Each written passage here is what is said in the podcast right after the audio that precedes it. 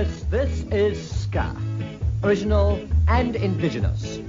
The music of guitar, saxophone, trumpet, bass, and drums.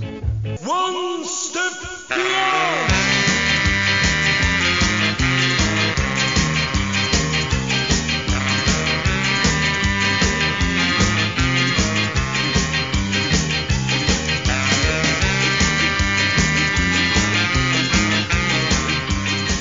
What's up, posers? Welcome to Punk Lotto Pod. I'm your co-host Justin Hensley, I'm your other co-host, Dylan Hensley.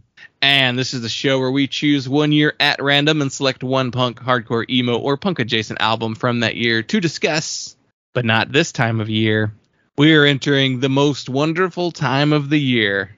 The the days where uh, it's regularly over 90 degrees, hitting 100 degree days very often. Humidity off the charts. Uh, also, freak storms. Gotta love a freak storm. We're in Skaugust, which is I realized when whenever we came up with the idea of doing like the little series idea, like our summer series that we just did, it dawned on us we're like, oh, we've been doing these before. Yeah. our little theme series.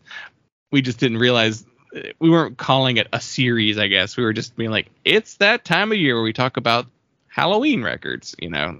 So uh, yeah, Skaugust, a, a series that we started. I feel like it's we came up with the word Skaugust after it was too late to devote a whole month to it. I think. Yeah. Yeah, we didn't really properly do it until the second year of the podcast. Yeah, we did a couple weeks. I think that's like the year we like really went for it. That's the year where we did the Goldfinger record with Zia Hilty. We did the ska brackets with Brandy Posey. And then like we were like, well, we got Andy Verdecchio, Five Iron Frenzy, to talk about Bad Religion, not a ska record, but we were like, still counts. He's in a ska band. He makes our Skaugust complete. And then last the last time we did it, I think we were like, oh, we forgot to do the whole month. We just did like one record and we called Yeah. it our Skaugust.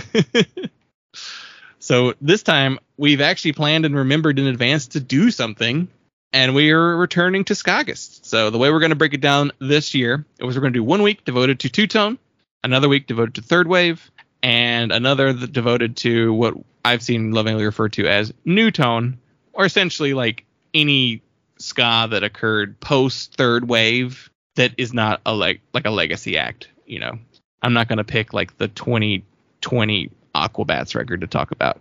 You know, Yeah. Yeah. We're not counting uh, a late what has like Reel Big Fish put out records recently. I'm sure they have, or like a Big D and the Kids Table record. We're definitely not doing like that last Bosstones record. nope. uh, we said it on the Patreon, but uh, we'll say it here. Uh, apparently, our comments on the uh, third, third wave ska bracketology that we did like two years ago, uh, the Bosstones comments didn't age well. So I haven't Yeah. gone back to listen to them. Um, Well, because we were probably like, oh yeah, they're like politically conscious and like you know, this is before Georgie, where'd you go? And uh, it's everyone other than Dickie. yeah, yeah. As far as we know, the rest of them are fine. I mean, they broke up the band. they yeah they broke the band up like that's a that's a big move like i feel like there's enough of them that you could have been like we fired Dickie. yeah.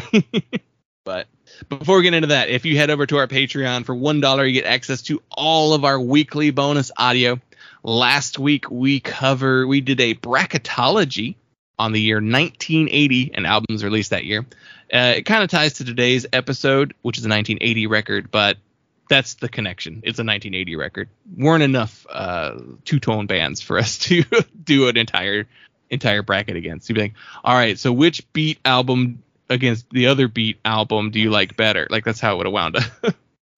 And you also get access to the Moon Pies for Misfits video series. You get access to our Discord where you could join conversation with uh, fellow listeners and past guests of the show. If you ever wanted to interact with good friend Corey and Dave Brown, that's where you want to join. Oklahoma Lefty, one band, five songs, fame. Uh, I also recently just guest appeared on One Band Five Songs with Dave Brown. Uh, we talked about the band Teenage Fanclub and one of my all-time favorite bands. So we, I had a really good time talking with Dave about that. he doesn't go as deep as te- with Teenage Fanclub as I did, and so he- I guess it, he has a very unique his his frame of reference is like when they were blowing up with Bandwagonesque and appearing on MTV and stuff like that, and it kind of ends with that too. So like it's a little bit of just like diving in on what the rest of their discography kind of looks like from there. And I'm surprised at how common that is for people that are familiar with Teenage Fanclub. Yeah. A lot of people really don't go past Bandwagonesque at all, and then like a lot more like people probably don't go past the what songs from songs from Northern Britain like kind of like the most furthest the majority of people go. Yeah. Seems like there's a really big drop off after that. Yeah. But yeah, all the Patreon stuff, patreon.com slash pod. Ten dollars, you get to choose what album we're going to talk about on the show. Oh, also for the one dollar tier, you get to vote in things like some of the polls we've thrown up. Uh, the poll will be closed by the time this episode goes up, but we threw up a poll for which third wave ska album we're going to talk about next week on the show. There's a front runner right now, but that poll will be closed by the time we uh, record. By the time this episode goes up, because we need to like know what album we're going to be talking about in advance, so we can listen to it and record an episode. But yeah, fun stuff like that. And yeah, let's get into it. So, Skaugust, we uh, we fully understand that there are four waves of ska, but we decided to only really do three of them for the show. And I and I think it boils down ultimately to like traditional, original, like first wave ska predates punk music, and in all reality, like is not really informed by even a lot of the stuff that would inform punk music in the 70s. Like the closest you get is like soul and R&B stuff, and yeah, it, it- as much as like the the like 70s punk musicians and like going forward in the 90s and beyond like and appreciate and have like revered and brought up like these like legendary like ska musicians like you'd have to say that like Desmond Dekker is probably like the patron saint of like punks who liked ska music and reggae. Toots and the Maytals, Jimmy Cliff, like just all these artists that like people loved and adored, and they're not really punk music, but we are fans. Yeah, yeah. Ska is ska is not a punk subgenre, despite what many people think. It is not rock music with horns. Uh, um, Yeah. Which is what a lot of the third wave bands like were essentially. there's there's like we'll get into it when we get into the third wave episode, I guess, but like they pretty much they like to the main factors to make third wave ska is like it's punk rock with horns is essentially it, and some upstrokes. There's some bands that knew how to do an offset like a rock steady beat and could do it, and some that could not. But we'll get to that later. So yeah, original ska is not a uh, ska punk subgenre, but what is a subgenre is two tone. And two tone came about in the late 70s, primarily influenced by the heavy, heavy amount of Jamaican and like Caribbean immigrants who came to England in the 70s. What is it called? Like the the Windrush generation or something along those lines. Just like a lot, a lot of an influx of like those cultures bringing their music to England. And so like lots of ska, rocksteady, and reggae getting introduced to like second generation kids or white kids just being like this is pretty cool you know like what this is neat you know you know, with it kind of originates. I I don't know the history of Caribbean immigration to the UK super well, but I know as like I know that there's like a ska and to a to a larger extent reggae were Jamaican cultural exports globally. Reggae especially being like picked up on by a lot of other countries, just kind of like buying the records and selling them, not not coming from immigrants co- going to those countries and being like bringing their culture with them uh, in the way that it did in the UK in particular, but just being like you know tons of Americans were listening to reggae.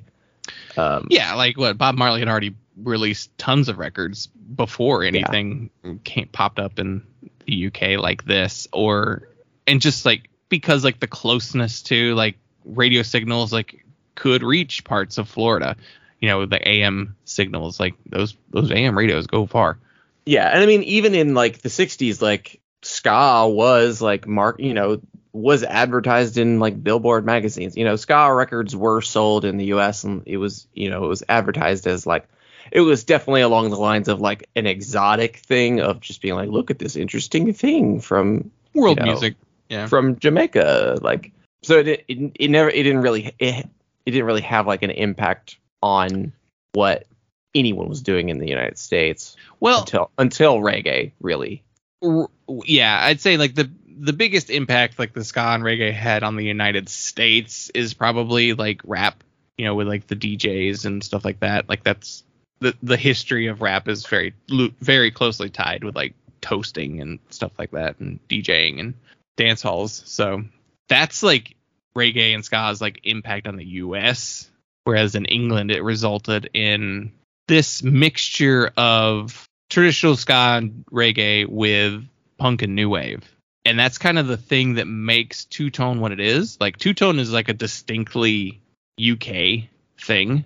There are like bands who have you know in the US who have since like done two tone like bands and records, but the original two tone wave was a UK thing It spun out of like the punk explosion there. The term actually comes from Two Te- Two Tone Records, which is a record label founded in 1979 by Jerry Dammers of the Specials.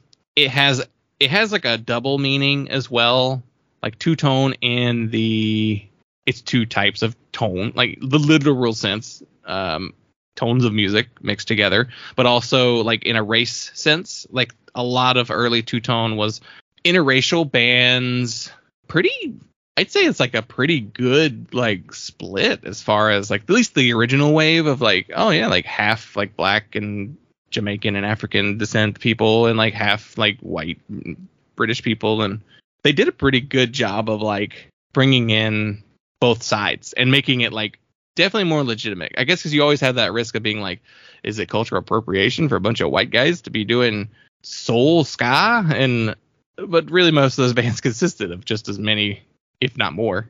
Yeah. Uh, yeah. I mean, they were they were all generally evenly split. And like lyrically, they talked about racial racial issues, and because this is the '70s England, you know, and like the economy was terrible there, and so like there was like a little bit of this like we're all going through a very similar experience right now, so like let's let's find our commonalities and let's just like you know mm, let's do it all, you know. And it, it's represented with the traditional black and white checkered board pattern, like that's a representative of two tone ska and black and white people. Racial harmony. Oh, I saw something recently. I want to say it was a TikTok. Let me see if I can find the information. The you know the rude girl drawing, like the equivalent of the of the rude boy. Yeah. That design is specifically based on, I believe, a trans woman. Interesting. I have not heard that before. Yeah, it's Brigitte Bond. So the the English Beat logo girl, essentially the rude girl, is um is based on a ska singer, cabaret performer. Uh, she was a trans woman. I didn't know that. So yeah, the uh, two tone is where punk and ska mix really for the first time, and of course the probably the most famous bands would be the Specials, the Beat. Who do we else do we figure out? Oh, um, a little bit later, Madness would get in there, but the Madness shift very quickly into like a new wave band, like almost immediately. Uh, the Beat managed to actually kind of keep their ska elements all throughout all their records and even the general public albums that they did later dave and roger did there's like still some element of like ska in those two those are probably like the three most famous bands in that genre. And then we're talking about today being probably what the number four in like well known across the world. And it's kind of funny because it's just one of those genres too like it doesn't go deep. I guess it wasn't that long of a period. And so like there's not a ton of other bands. Like you get what the body snatchers you get bad manners. Yeah, and then it really becomes a throwback genre of bands just being like, oh, we want to do that style of ska during the third wave. yeah Yeah, there are bands that do, and I, you know, it's funny. I know what you're talking about, like the bands like what, uh, what the Slackers? Is that who you're thinking? Like somebody like that, or like uh, Yeah, the Doing some- doing the slower, the more rock steady kind of based stuff. Um, It's funny. I don't really consider that two tone though. I just consider that more just like a throwback, like yeah, old, you know, pre two tone throwback.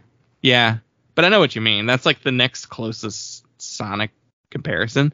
I think it's because new wave was such a big part of two tone that it's like, well, new wave was pretty much done by the mid to late 80s, you know. So like that's kind of your window. And these bands weren't that long lived. A lot of them like did spin-off projects later, like what Fun Boy 3, Big Audio Dynamite, you know, like that kind of stuff. And you had other bands who would play like ska rhythms in their music. Like the Clash were notable for really using a lot of ska in there. Elvis Costello would use some rhythms like that. It kind of became a little trendy to incorporate a lot of that in your music. XTC has some, you know. But yeah, it really boils down to like four big bands and then like a couple of others just like they were there too, you know. And then once you get once you've like stepped away from new wave, then it's then it becomes a different thing. i think a lot. I think stuff like Elvis Costello.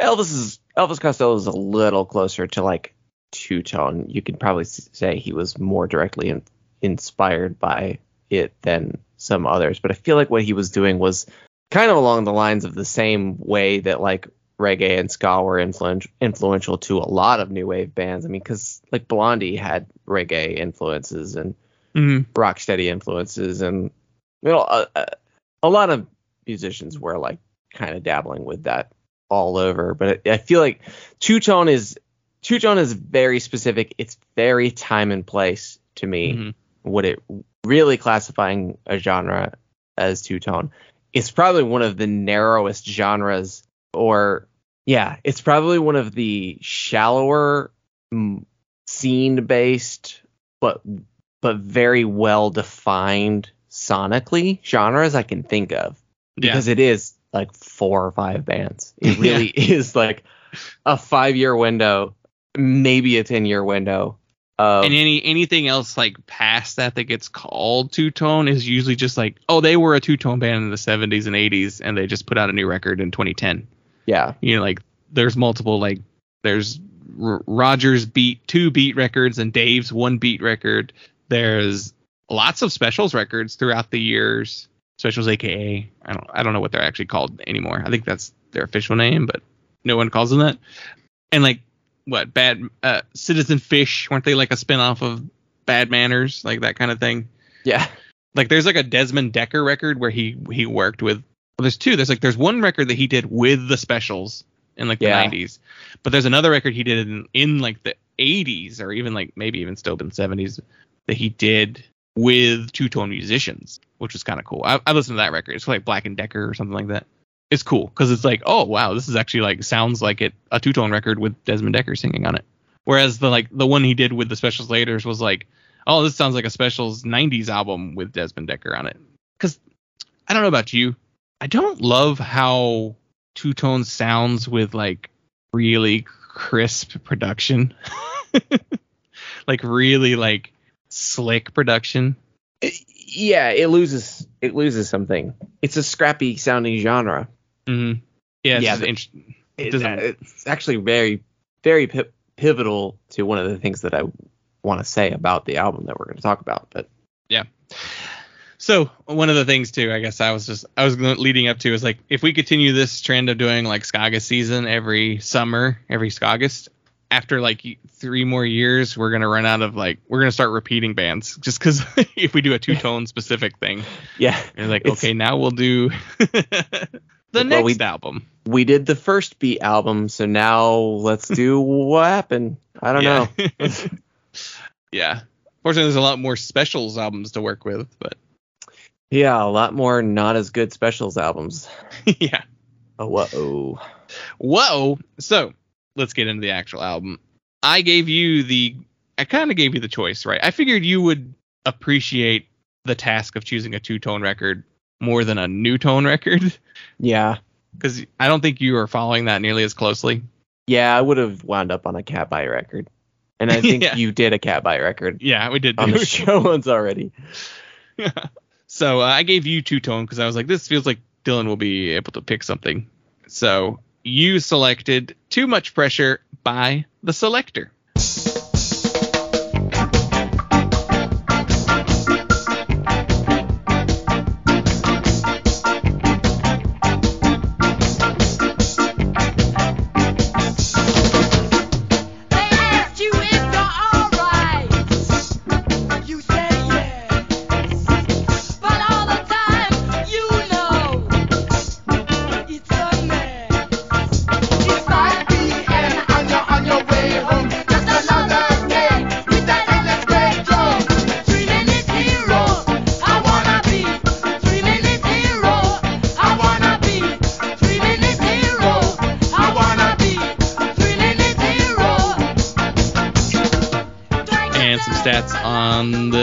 Album.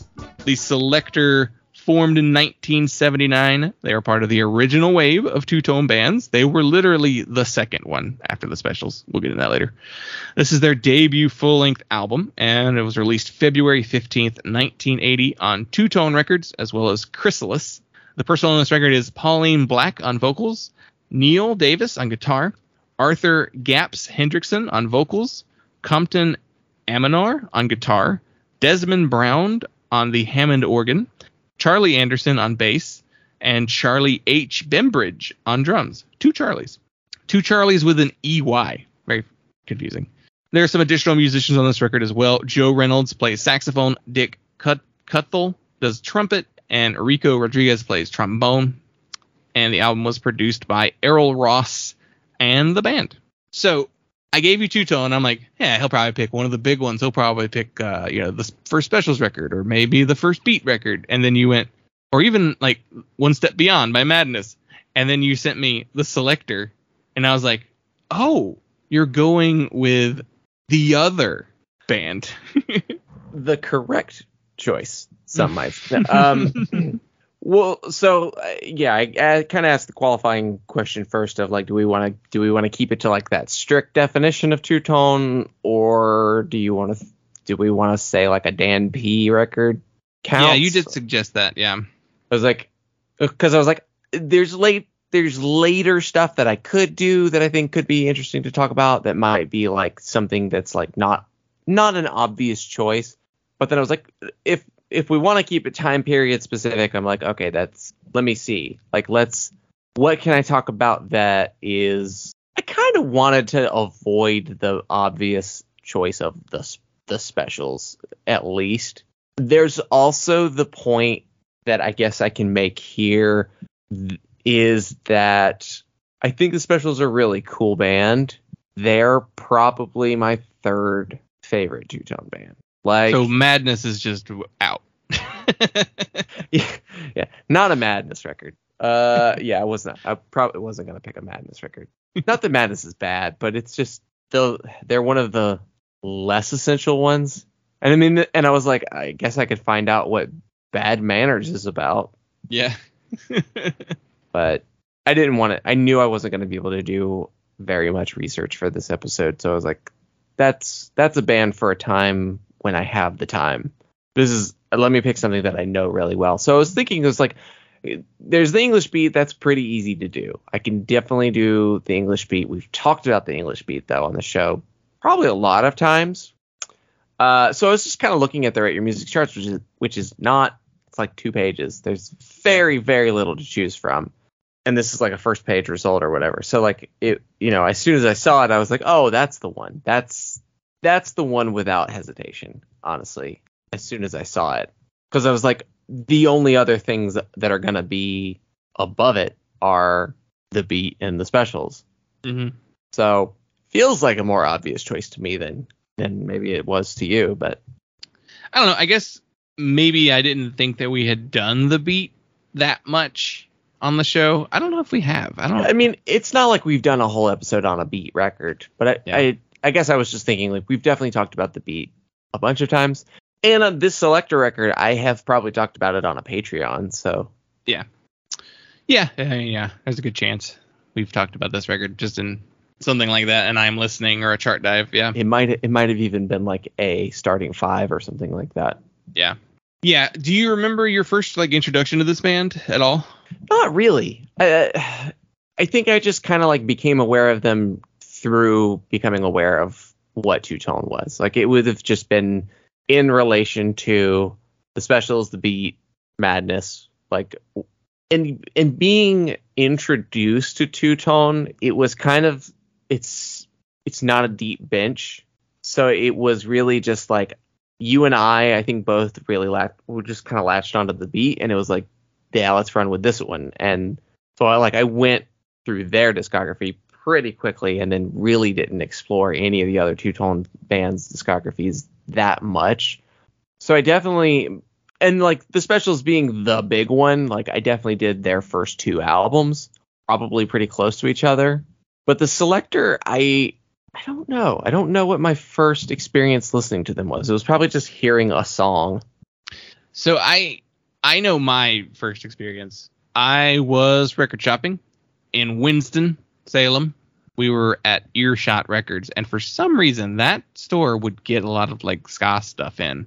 And I remember flipping through, and they had that Dance Craze soundtrack for that documentary, which is about the two tone thing, which we wanted to do, but Dylan wasn't gonna have time between like moving. So maybe this month we might get to it, but we'll see. Because I think that's probably like the premier ska thing video film. Uh, they had that there, and I probably saw the name the selecter on there. I feel like I knew the name the selecter, but I didn't like know any of their music at all. And I was like going through the records, and I came across this album, and I was like, well, that's a ska record because like it's the most ska looking album cover ever. Like even more so than the specials album cover. It's like it's a checkerboard pattern like all the way around, all four corners, all four sides of the the record sleeve. There's the there's a there's a rude boy suit draw uh right? Is it or is that Pauline? I don't actually. The it's a picture of yeah, a rude boy leaning against a wall with his hat on the ground. Yeah, yeah. So hat on the ground, too much pressure, the checkerboard font. The I knew the name of the selecter, but I didn't know any of their music, and I was like, well, that's a ska record. I'm buying this. Like I hadn't even heard a song. I was like, I never run across anything like this usually in the wild, and I was like, well, I'm gonna like this. Like I just knew from the album cover alone, I was like, I'm gonna like this record. Didn't even I don't know if that store even had like the turntables you could listen to. I don't think they did. Earshot, if they did. No. Well, I, I guess I don't think I even bothered. And then I don't think I even did the thing where I pull them up on like Spotify or YouTube just to hear it. Like I literally was like sight unseen, just all right, I'm buying this just because I knew right away. And I took it home, and I was immediately like, well, why isn't this record talked about nearly as much as the specials and the beat?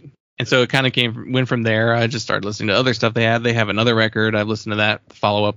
They do the thing where they break up and reunite in the 90s. There's a shitload of 90s albums, like tons of them. A lot of compilations, a lot of like covers albums.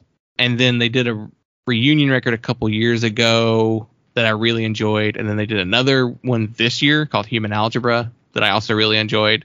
So like I've been following the selecter, you know, ever since I learned who they were, that I started then like learning more about them and just listening to anything new they put out. With all, out of all the like reunion bands, like reunion records, like we're not going to get any more Roger records, unfortunately, Roger's version of the beat. But like between those two and Dave's beat record and like the later specials records, the selecter aged the best. Whereas their new records still feel like those two tone records. Like they translated the best to modern era, whereas the others didn't translate as well. So yeah, that's my like selecter history. I mentioned it earlier, but they're they're one of the first two tone bands ever. So Noel Neil Neil, I hate how he spells his name. N E O L. I'm pretty sure it's supposed to be Neil. Neil and John Bradbury of the Specials recorded a song together called The Kingston Affair.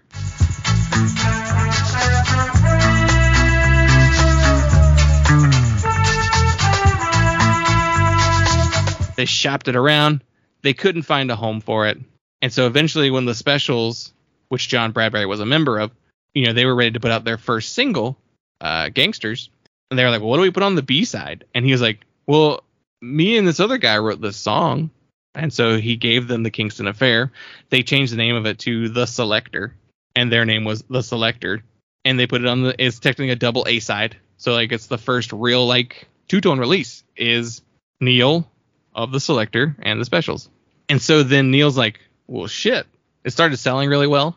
And he's like, well, I, I need a band now. So he like he's decided to form a band, and that's he puts together the whole group. Pauline, I don't think had ever. He just like saw her somewhere and was like, you should try out for my band.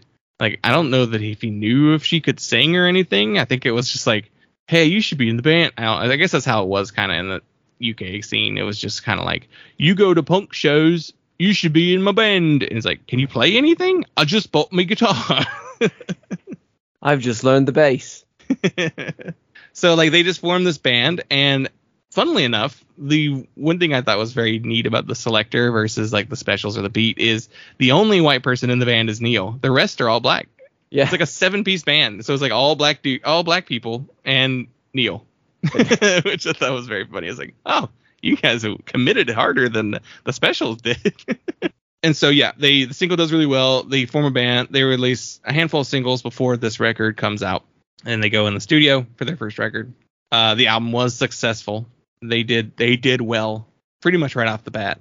And yeah so uh, this record is it's a mixture of covers and original songs. There's a lot of covers on here and there's a lot of original material on here. And it gives an air of i guess you could give it that like oh it's got the legitimate ties to like old school stuff by having these older songs on here. Which i think the specials record also has a bunch of covers too. Really the beat i feel like we're the one who was like rarely put covers on their records which is funny. And they did stuff like um, Tears of the Clown, like not even Yeah. a ska song. yeah. Yeah. That's funny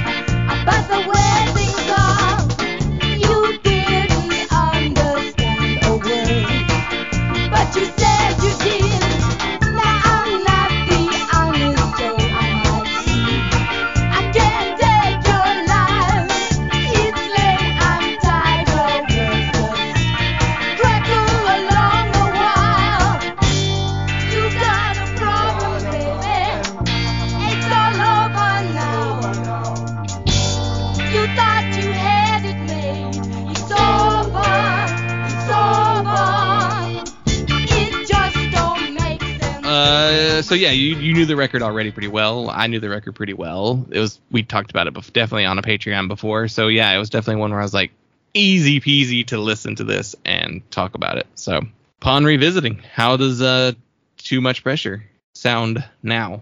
It's so good. It's it's such a good record. So one of the things that I I noticed while listening to it today, and I've probably noticed this before, like it starts with Three Minute Hero, incredible song, such a great kickoff to a record, and then it kind of goes for several songs that are all great, and I'm thinking while listening, like, huh, these aren't the big songs that you really know from this record.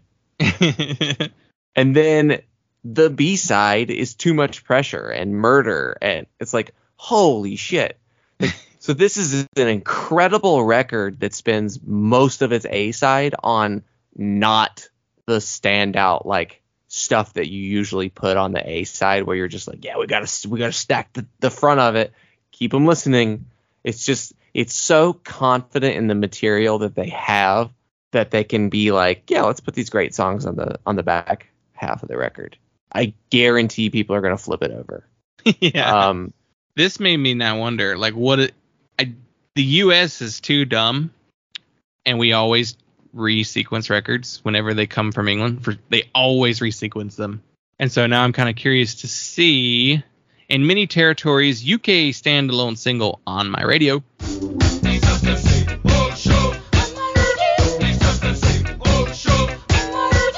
was included on the album either as track 1 side 1 with 3 minute hero moved to track 7 side 1 you dipshits. And then they make me mad move to track three side two or added to the side two as the first track. So it's just like man record labels. I get i guess they're like well we want to put on my radio on the record. And i guess it only fits if you put it on the first side. Maybe the back side's too long. I don't i don't, I don't know why you couldn't just or no they love to put the single like the big independent single as like one of the first things you hear too whatever it's annoying so you so you ruin the flow of the record is what that sounds like to me The yeah, the Chrysalis yeah, um pressing has the the on my radio 3 minute hero. Um trying to find a US version. The first US version I can find it's a Chrysalis pressing so it is on my radio uh with 3 minute hero at the end of side A and then but the rest of the sequencing is is more or less the same. So You know, I'm actually now very curious what my copy has on it. And you know what? I'm gonna do this now. I'm gonna go look. I'm gonna go look at it. So which, Dylan, you which can va- pressing do you have? yeah, I'm gonna go see which pressing I have, which track listing I have, and uh, I'll come back. Dylan, you can either vamp or stay silent. I'll figure it out when I edit it, I guess. All right, I got my copy here. No sign on the front. Paid six dollars for this. That's a steal. I have the U.S. version. I have the on my radio first track with three minute hero bumped to the end of side one, Yeah. and they make me mad to side two. That is maybe why when I listened to this for the first time, I was like, this doesn't sound right. Like I I think I've listened to my vinyl copy more than I've listened to it digitally. Yeah. So, um, on my radio, doesn't sound like it's from the same sessions, right? No, no, it's not. Like it's very, it's very clearly a different recording quality. hmm I mean, not that it's like you know super slick and like, it, but it's different. It's it doesn't have the edge that the rest of the record has. It's a little, it's a little weird of a choice. In terms of sequencing, it's not, you know, it's not like that into time hard because I feel like any good song going into time hard is gonna be a good transition. Yeah. But on my radio is a little more chill hmm it's it's fairly uh, I mean it's fairly upbeat, but it's a little more in your rock steady territory. Whereas Three Minute Hero is just like I wanna be Three Minute Hero. Yeah. Like you you're on the verge of running in place on that song. Like it's such a good pumped up like opening song, and that into, into Time Hard is just like whoa. Like I'm like blown back in my seat. Like that's great one two like first track second track sequencing that's that's great three minute three minute hero is such a cool song Yeah, yeah, it really deserves to be the opener yeah. That's my thinking too. I was like, this should stay the opener. On my radio is cool. It's good. It's a great song, but it's, it's, a great not. song yeah But it's not album opener. Great song to me. Three Minute Hero should be the way the record starts because then three minute, like you said, Three Minute Hero into Hard Time or Time Hard, um, or Every Day. It's got multiple names. yeah That's a cover too. That is a cover of the Pioneers song. And then goes into They Make Me Mad, which I feel like is also like the perfect like third track. The perfect like this is our cool down third track.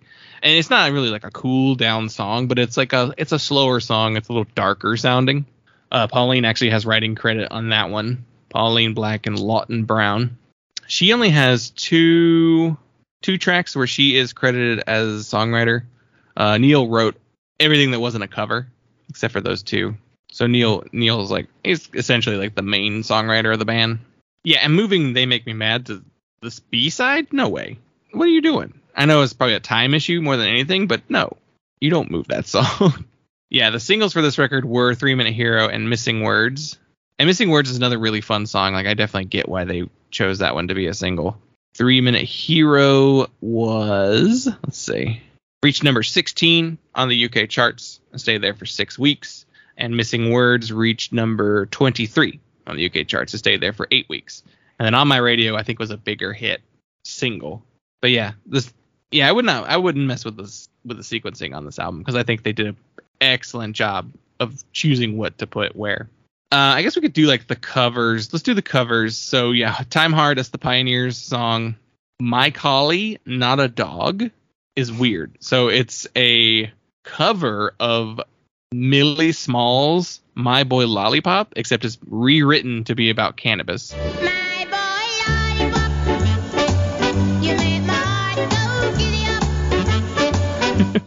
like it's just got new lyrics, but it's the same melody. My Boy Lollipop is actually is one of those songs that I was thinking of as being an early 60s uh, of an early 60s ska export kind of a novelty song because it's yeah it's my boy lollipop you know it's just really it's really like kitty pop like doo-woppy kind of thing this is like i want to say that probably was out concurrent with that song that song would have come out oh, weirdly weirdly it was written in the 50s by someone from the cadillacs uh, so then the millie small is even that is a cover uh, but hers is the the most famous version i think At least in 1964. so her version was released in like February 64. So that's like beginning of British invasion. Um, or, you know, like mid British invasion. So I guess that really starts in late 63, but probably probably before the Beatles came to America, if I know that timeline correctly. Yeah, that's a that's a funny that's a funny interpretation of that song.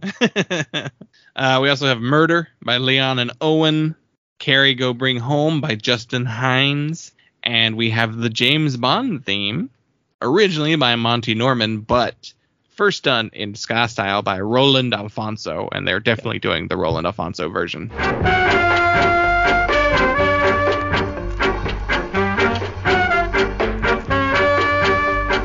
And so yeah, those are like the big covers.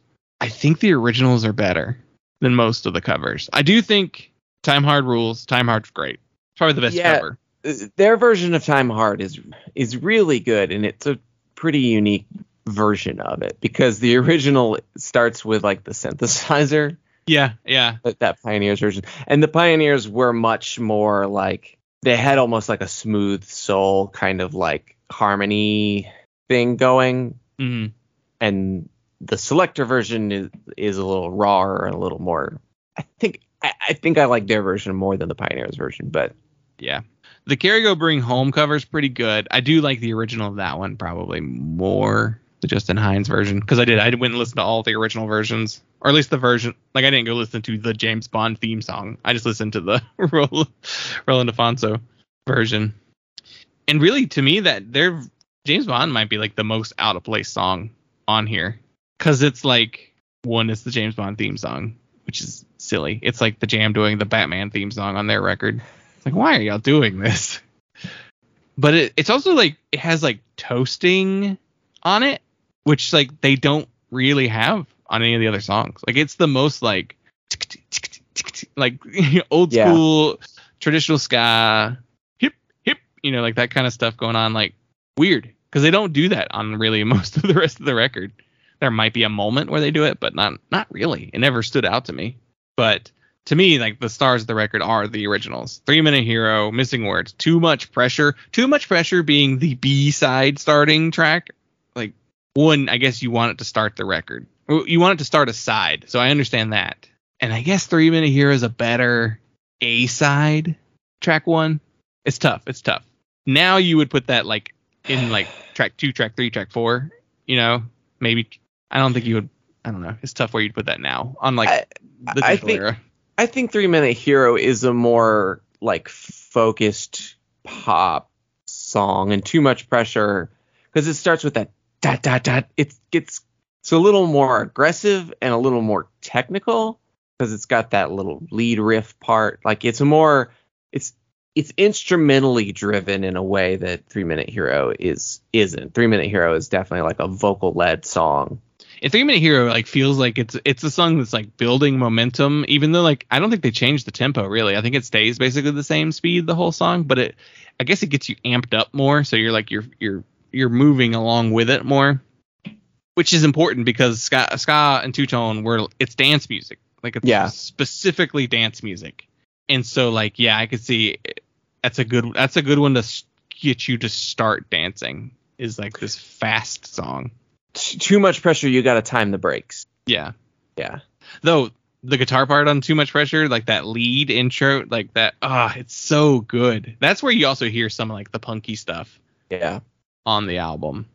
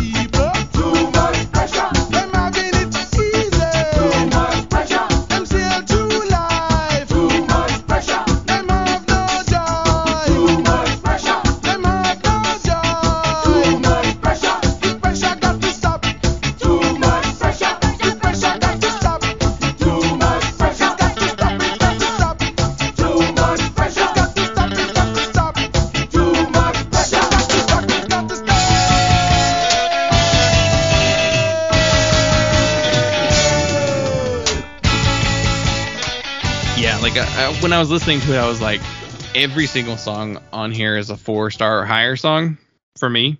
My okay, take it back. My lowest rated song is the My Collie, not a dog, just because it just it feels novelty. My Collie. Uh, I would say James Bond's my my weakest song on here. Yeah, My Collie is just kind of fun and weird. The dogs barking in it also are, it's like oh that's where the the uh who did dogs barking in a song? What song am I thinking of? Jane's Addiction. Yeah, it is. Jane's Addiction. I was like, is it a Sublime song? I'm like, no. yeah. Ah man. You know what song that I really loved on here? Out on the Streets. That was another one where I was like, this got a little bit of a jam vibe going on here. Like that one was really fun and upbeat. Like that was another song where I was just like, man, this song's so good. Yeah, that's that's a really good song. Bruce has a song called Out in the Streets Oh yeah. that I that I'm like he was probably listening to the Selecter record. you think so? Is the selecter on Bruce's radar in 1980? Yeah, for sure. Yeah, Huh. I I would think so. He he was buying he was buying all kinds of shit. Like he did like he would sometimes do like sound check with like Jimmy Cliff stuff sometimes, and he he he has some like real buried demo stuff that was like him trying to do reggae songs. Um, well, okay. Now, Out in the Streets came out on the River, uh, which I think is actually the same year. So maybe not. It it couldn't have been. Maybe it's just a an accident, just uh, lateral thinking. But it it does feel like it does feel like the kind of thing though that like Elvis Costello was doing, and it's in it's in a similar lane of things that Elvis Costello was doing that Bruce was kind of doing at the same time. But yeah, I thought of the Jam too for sure. Mhm. Which to me that actually makes sense because the Jam would have already had like three albums by this point. What year is the special first record? The Specials first record. Yeah, 79. Okay, so that came Yeah. out what month? October 79. This record comes out. What did I say? February. Yeah. So like in a six month span, trying to capitalize. Now I'm kind of curious. When did the Beats first record come out? I just can't stop. It came out in 1980 as well. It was released in May, so they were the third, the third band. That actually kind of makes sense in the timeline. Between the three first records, who do you think is stronger? You know, my going back to my point, Bruce was recording The River in April 79 to May of 80. Oh, So he could have heard that one. That's a he record heard that he like that's a record that he famously pulled back from uh and added more songs to. So that song could be a late one. I don't know. I'd have to look at when the songs were written and recorded originally, but of the of the first 3 major two-tone LPs, yeah. is Well, that your let's- question? let's see where okay, let and let's just make it the the the quadrilogy. Let's see when One Step Beyond came out too. Cuz those are the four, really. One Step Beyond was released October 1979, the same month as the specials. That is wild. The Madness are technically numbered well, this yeah, technically the number 2 because the selecter that's on the B side is not the actual full selecter. That's funny. Madness is number 2. Huh. So okay, let's do the 4 then. We got it's just called the specials, right? One step beyond, too much pressure. I just can't stop it. Are we ranking them? Uh, oh, yeah, uh okay, rank them. Uh, My ranking is would be I just can't stop it. Too much pressure. Specials. One step beyond. You really don't like that specials record. No, I like it, but I don't I'm- like it as much as too much pressure. So my ranking would be I just can't stop it. The specials, too much pressure. One step beyond. One step beyond's fun. Um, but really I just think about that first song, the title track. Also, Madness, the whitest of the two tone bands. Aren't they like all white? No. I think they are. They're all white guys on the Yeah. cover. Yeah, they are. Funny.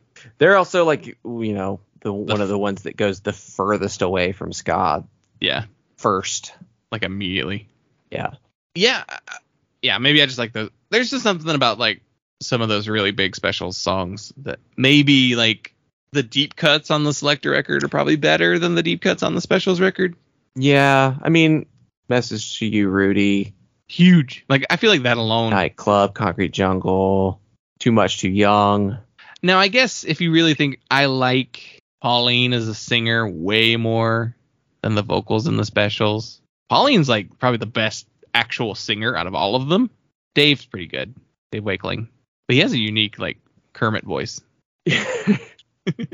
yeah, Pauline it's funny, like she had done like some modeling and some acting. And I think it's very funny that she like wound up being like probably one of the best singers out of that whole wave of people people. Because she has this really cool, just really strong voice. I thought that it was interesting. This band is like a seven piece band, but they don't have a horn section. Like all the horns were just session work on the album. What is everybody doing? Uh, everybody's everybody playing guitar? Is that what's happening? Or do we have two singers who don't actually play instruments? Yeah, Gaps, Gaps and Pauline only do vocals. So Neil plays guitar, Compton plays guitar, Charley on bass and Charley on drums, and the Desmond on the Hammond. The Hammond on this record sounds so good. Yeah. So good. Yeah, and, I, and there's a I have a very soft spot for Selecter also being a non-horn ska band. And there are horns on this record, but there's like no like they're not committed musicians. They're only on like a handful of songs. Like uh, Joe Reynolds plays the saxophone on track one. Uh, Dick Cuthell plays trumpet on 11, and Rico Rodriguez plays trombone on 11 and 12. So those are uh, It's just three songs on the album that have horns on them. yeah. Which yeah, that that's true. I do love a ska band without horns. and it's that Hammond organ, which is is one of those overlooked like really important organs being a really important part of a lot of rocksteady and like and how there is a whole like ska is ska as this genre is this is really interesting because of all of the unique techniques to that genre. Like there's, you know, there are similarities of like some of the guitar playing in like funk. And you know like ska is informed by jazz and and soul like in a lot of the, the guitar playing. Um but it has that like distinctive like ska rhythm of how you play the guitar and where it lands on the beat. And like and and on top of that like in addition to that it has also you have your like your single lead lines that are so like the you know those triplet Hmm. lead lines that you do um th- that are really unique to ska. Um there's like the drumming you have the rock steady beat which is like you know super distinctive like that again the timing thing. Like the timing and rhythm of ska is so important for every instrument and like every instrument is like landing in a different place. And the organ there's like a whole ska organ style and it's not even like i feel like people don't even think of the organ as being like a you know ska instrument. Like when people when people say like what is ska it's like oh it's like it's the music with like it's got like it's like fast reggae with horns. And it's like doesn't it doesn't have to have horns. Like You can have, yeah, you can have ska without horns and without organ. Like you can just do ska with guitar, bass, drums. yeah, yeah, because it's it's the rhythm. It's what the rhythm is doing that makes the genre. Mhm. Very often is true of many genres, but um, but like it's it's very very distinctive and like in ska and doesn't have nearly as much overlap into other genres as like certain techniques might might have might carry over to other things. But but yeah, there's that Scott that like that that Jackie Mittoo organ playing sound. Like that's so distinctive to ska. You don't hear that kind of playing in anything else. And when you do, like when you hear it in an Elvis Costello song, you hear it in like a power pop thing. It's like, oh, this is their ska song. Like it it automatically makes you think of ska when you hear it, but it's not. It's not really identified as being like a banner, and it's probably one of the more rare instruments in ska bands. Like it's the one that gets left out the most, but when it's used, it sounds great. It I think there is a tendency though, like I guess if you have that Hammond in your ska band, then you're probably going to have it on every song for the most Yeah. part. And so I could see why some bands would maybe choose to not have a Hammond because then it's like, well, we're a Hammond ska band. Like that's Yeah. kind of what you become if you gotta- have that. We very- got to drag this Hammond to every show. It's a very dominant sound too. Like it really takes attention in the song. It's like a very, it's like upfront takes a lot of, because it's like not as. I don't think you can play the Hammond subtly. I don't think there's a way for that. To, I mean, horns aren't as aren't super dynamic either. They're generally pretty loud and overpowering instruments, but I think horns can lay out more, and Yeah. it's less like, well, what am I even doing? Like when you have a guy standing behind an organ and he's just not doing anything, it's like, well, that's weird. But like the guy with the trumpet can like kind of dance on stage, or maybe switch to like some tambourine or something. You know, you can do something else, but yeah, um, the Hammond guy feels back kind up. of trapped by the by the keyboard. Like I gotta stay back here. That's why too. Like it's I mean, funny. You don't it doesn't have to strictly be a Hammond organ. You can definitely use combo organs. Like you can, Yeah, yeah. Well, most of them are all just doing like key synths with like Hammond Yeah. settings on them now, you know. Yeah. It is funny though, like when Lucero added their piano player to their band, they just became a band with a piano on like every song. Yeah, Like, oh, you're a piano rock band now. That's we weird. got it. We got it. We need to use it. Because he It's- doesn't. He plays on every track now. when you get someone who can play that instrument, it it is like Yeah. you want to get your bang for your buck. But Yeah. See, they brought in horns, and then they could like not use the horns too, very Yeah. easily. That's funny. I it is funny. Like you got to use the key guy more than or the girl more than you need like the horn people. horn people can lay back. Hey, you'll take a break. Y'all don't, y'all don't play on this song. My favorite thing is Lucero related, but just watching them play and the bass player literally takes his bass off and lays it against his amp and kind of like lights a cigarette, even though you're in a place where you're not supposed to be smoking and then he puts it back on to finish the song. He is so funny to watch. I watch Uh, him more than anyone else in Lucero Live. my back hurts. I uh, th- I'd like watching their piano player because he's chewing gum the whole time, yeah. and his like his, his beard, we- his weird beard, he's got- split. He's got the split beard, but it's also Amish too. Like it's right. Yeah. And it just like blows in the the fan. he sits there chewing his gum, just like um. So the record does well. Um. They go on a pretty big. Okay. Let's see. I'm trying to find the where my notes are when it comes to like what happens next. So the album hits number five on the UK charts. Pretty good. Very favorable reviews. And I, I'm not gonna read any of the reviews, but I did want to like run down the like ratings. So four stars on All Music, four stars on Colin Larkin, whatever Colin Larkin is. He's uh, oh Encyclopedia of Popular Music. Martin C. Strong gave it eight out of ten. I don't know who that is. The Great Rock Discography. Robert Christgau gave it an A minus. Smash Hits gave it a seven out of ten. Sounds gave it a five stars out of five. And Trouser Press just said it was favorable. I don't think Trouser Press uses ratings. But uh, yeah, Chris Christgau's is A minus. He said, except for songwriter guitarist Neil Davis, these two toners are black, reassuring in a moment in a movement that calls up fears of folky patronization. Lead singer's a woman too, a refreshing piece of progress, no matter how self-consciously progressive its motives. What? Christgau? What? What? what are you saying there? It was also probably written in like the sidebar of a paper or something. But Yeah. he advised listeners to play loud, which yeah, you really do. Yeah. listen to it loud. Um, yeah. So to support the album, they were going to go on tour with the Beat and the Body Snatchers, but the Beat dropped out because they were too busy with their own label, Go Feet Records. So I guess they were like trying to get that going. Their record was coming out later that year. My guess is they were like trying to make sure it's up and going by the time the record comes out. Which I always liked. that The Beat kind of did their own thing. They're like, we're not.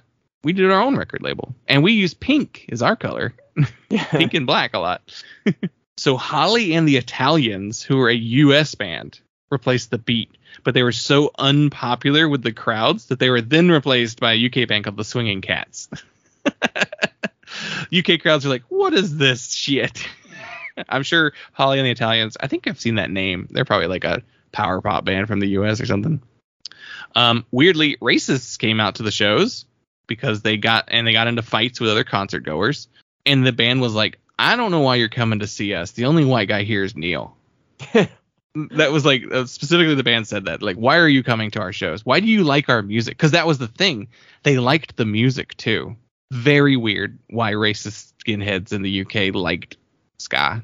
They did, though. That it was weird. Like, yeah. because well, so what I've learned of uh, skinhead cultures through the the uh, the movie. Uh, this is England. this is England.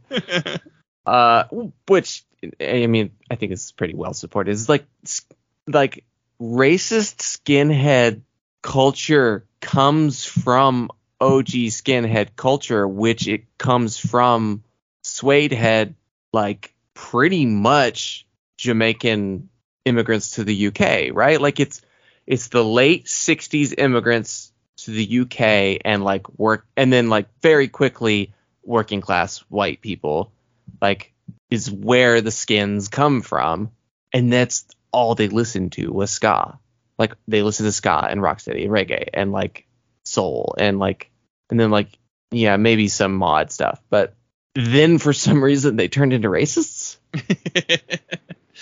uh, that it, I think that stems from like white replacement theory shit. yeah Like, oh, they're taking our jobs. Like it's that kind of bullshit. Yeah. But it was just like it, it you know, it was like a whole aesthetic that is like directly taken from the immigrants that they are then scared of. yeah. It's it's baffling to the point that skinheads are automatically coded as racist. Yeah, it yeah, racist skinheads ruin non-racist skinheads. yeah, it's like a you guys maybe should just stop being skinheads. Like I get it. You're like this was ours first, but you know, you can't take it back unfortunately. I mean, I don't know. I I wouldn't say that. Like I'd say fine, take it back, but because I think, you know, generally non-racist skins are like I will fuck you up. I mean, true. So it's like good good for them. Like they will violently defend it and protect it. And I think that's good. so uh the label sends them to the US to go on tour because it's Chrysalis. They're like, you gotta tour the US now to make some money. Tour doesn't do well here because they they don't really take off in the US. It feels I think it just it just feels too British to really work here. Uh too UK. Uh, so then Charley and Desmond both left the band after this because they went and started their own band. I forget the name of that one, but uh, then the band released their follow-up "Celebrate the Bullet" in 1981, and oh yeah, that's this is a cool fact. So the title track "Celebrate the Bullet" off that record aired on the first day of MTV's broadcast. So it's a first day MTV video. Nice. So then Pauline leaves the band, and then they like try and find a new singer because they're dumb, I guess. Uh, they couldn't find anybody; it didn't work out, and so they broke up in 1982. So they have a 79 to 82 run. That is it. So brief, so short. Yeah, they're part of the two-tone documentary Dance Craze. They reformed in 1991 with Neil and Pauline as like the only actual selecters, uh, and the rest of the band was made up of the bad of Bad Manners. Okay. So then Neil left the band in 1993 and Pauline continued until 2006. So Pauline takes a break because I think she wants to do more acting. So she like pauses the selecter for a minute, and then Neil restarted the selecter as his own band without Pauline in 2011. And this turned into a very much a, well, no, I'm I'm the selecter. He's like, well, I wrote all the songs, and she's like, but I'm the star, which which is more important, I guess. Um, it was very much a very similar case to the beat in the English beat, like Roger and and Dave like arguing over, well, you can do it in the UK, but I'll do it in the US. You know, uh, it do, wasn't cool. I do think a lot of that stemmed from simply just from like, well, I don't want to move to the U.S. Yeah. So Pauline won in court. She won the rights to the selecter name. Um, my guess is she won based on the fact that Neil quit in '93 and she kept going to 2006. So like that's like 13 Yeah. years of her band. So that's probably how she won that in co- in court. Like it, it became hers. Um, and she has uh since bringing back the selecter, she brought back uh the other singer, which we've barely talked about him. Yeah. Gaps, Arthur Henderson, Hendrickson. He's he's in the band now. So right now the lineup I think consists. Let, let me pull that up too. The current lineup I think only has like two or three people from this record still involved. Yeah, we have. Okay, yeah, that's right. We have uh, Pauline, Gaps, and Charley Bembridge, the drummer. Weird. So you know he he's in the band until they break up in '82, and then he rejoined in 2021. So he's not even part of like any of the 90s or 2000s stuff. He joins very recently. But those are the only three original selecters in the band. Though Neil, yeah, even Neil Davies' like selecters was just him. Everyone else was new people. So that's very funny. Uh, did she use anyone else again? No, that's it. Basically, like Compton, Charley Anderson, and Desmond, they're all done. Desmond and Charley after 1980, and then Compton after 82. So yeah, Charley Bembridge and Gaps are the really only ones because he's in the 91 through 2006 run of the band too. Yeah, so he's he's been there the whole time essentially, and he's like he, we don't talk about him. He's he's good, right? Like, but he doesn't have lead, does he? Does he ever do lead vocals on here? Um. Street feeling, he's got a pretty big part. There's a lot of a shit ton of gang vocals. Like they they're probably both singing on every single song, but he doesn't. There's no song where it's just Gap singing. That's in, that's interesting. Like he's just as He's There. the. Doesn't he do James Bond by himself? is that his? Yeah. Yeah, he does James Bond by himself. I think that really is the only song he does on his own. Yeah, that's funny. He's on like every single song, but you're just it's just not really like a standout part. Very funny how that how that happened. But but yeah, they continue to put out new music and it's good. I like Human Algebra is really good. I liked it a lot. I would like to see them live. I guess I should make a make a point next time they are remotely close to me to go see them. But yeah, any final words on uh, the selecter? Too much pressure? Um, I guess I would say this is. I mean, this is generally true of of ska records, but especially of this time period. I think this is a really fun record to listen to a different part each time you listen to it. Like, just focus on what the guitar is doing on one song, and then just focus on what the drums are doing on. You know, like it's really, it's really fun to just zero in on each individual component of the band because they're all so strong on their own, so interesting, um, and then they're all constantly doing something different. And I mean that's the ska thing of just like where your snare hits on the beat, your hi hat, your you have your guitar is stru- is strumming while the snare hand is coming up, and you know like you, everything landing in all of these different little places in the rhythm and how it has that undulating like syncopated feeling like it's just really really fun to focus on the individual parts on their own because you can kind of hear them all very uniquely but then you can kind of like catch the things where they lock up and then where they're apart from each other good deep listening music Yeah. for what is ultimately dance music which you would think would just be like super simple but Uh, is this we we mentioned it? Is this a thousand and one albums for you personally? Did we talk about that on here, or was that only on the Patreon? that was on the patreon We mentioned it on the Patreon. Dylan and I have Dylan was talking about making a thousand and one personal thousand and one albums to hear for you. And it's such a monumental task that you're like, what the? I can't do this. But I also have been like toying with the idea of doing it myself, but only doing it in the sense of when I come across one. Like, will I add it to the 1001 list? Um, so does too much pressure make the 1001? I think this would. Yeah, I do too. I uh when I was listening to it for this episode, I was like, oh, let me pull it up on Rate Your Music. Let me see. What did I rate this? I was like thinking, I was like, I need to put put this at least at a four and a half. Like I need to, if I didn't set it there before, I need to bump it up one because it's so good. And then I was like, oh, and like I saw that I had art, like I had put it at four and a half. like probably on like the second listen, I was just like, second time I ever listened to it, I was like, yeah, this is a this is a great record. Could very easily be like an all time ska record, probably in like top ten. Yeah. Yeah. All right. Well, I think that will do it for us. So thank you, everyone. Uh, next week, we will be talking about a third wave ska record. Poll is up currently as of recording, so we don't know exactly what we're doing. There's a leader. There's actually a pretty obvious leader currently, um, but uh, we'll wait and see for sure. I'll give it a couple more days. But uh, thank you so much for listening.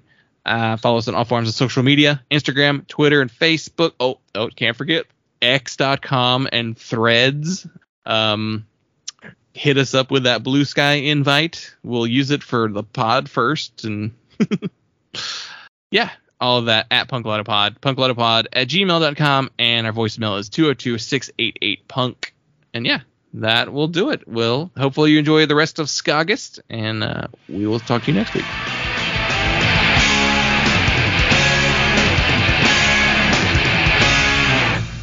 To order Punk, call the number on your screen. Rush delivery is available. Remember, this special offer is not sold in stores.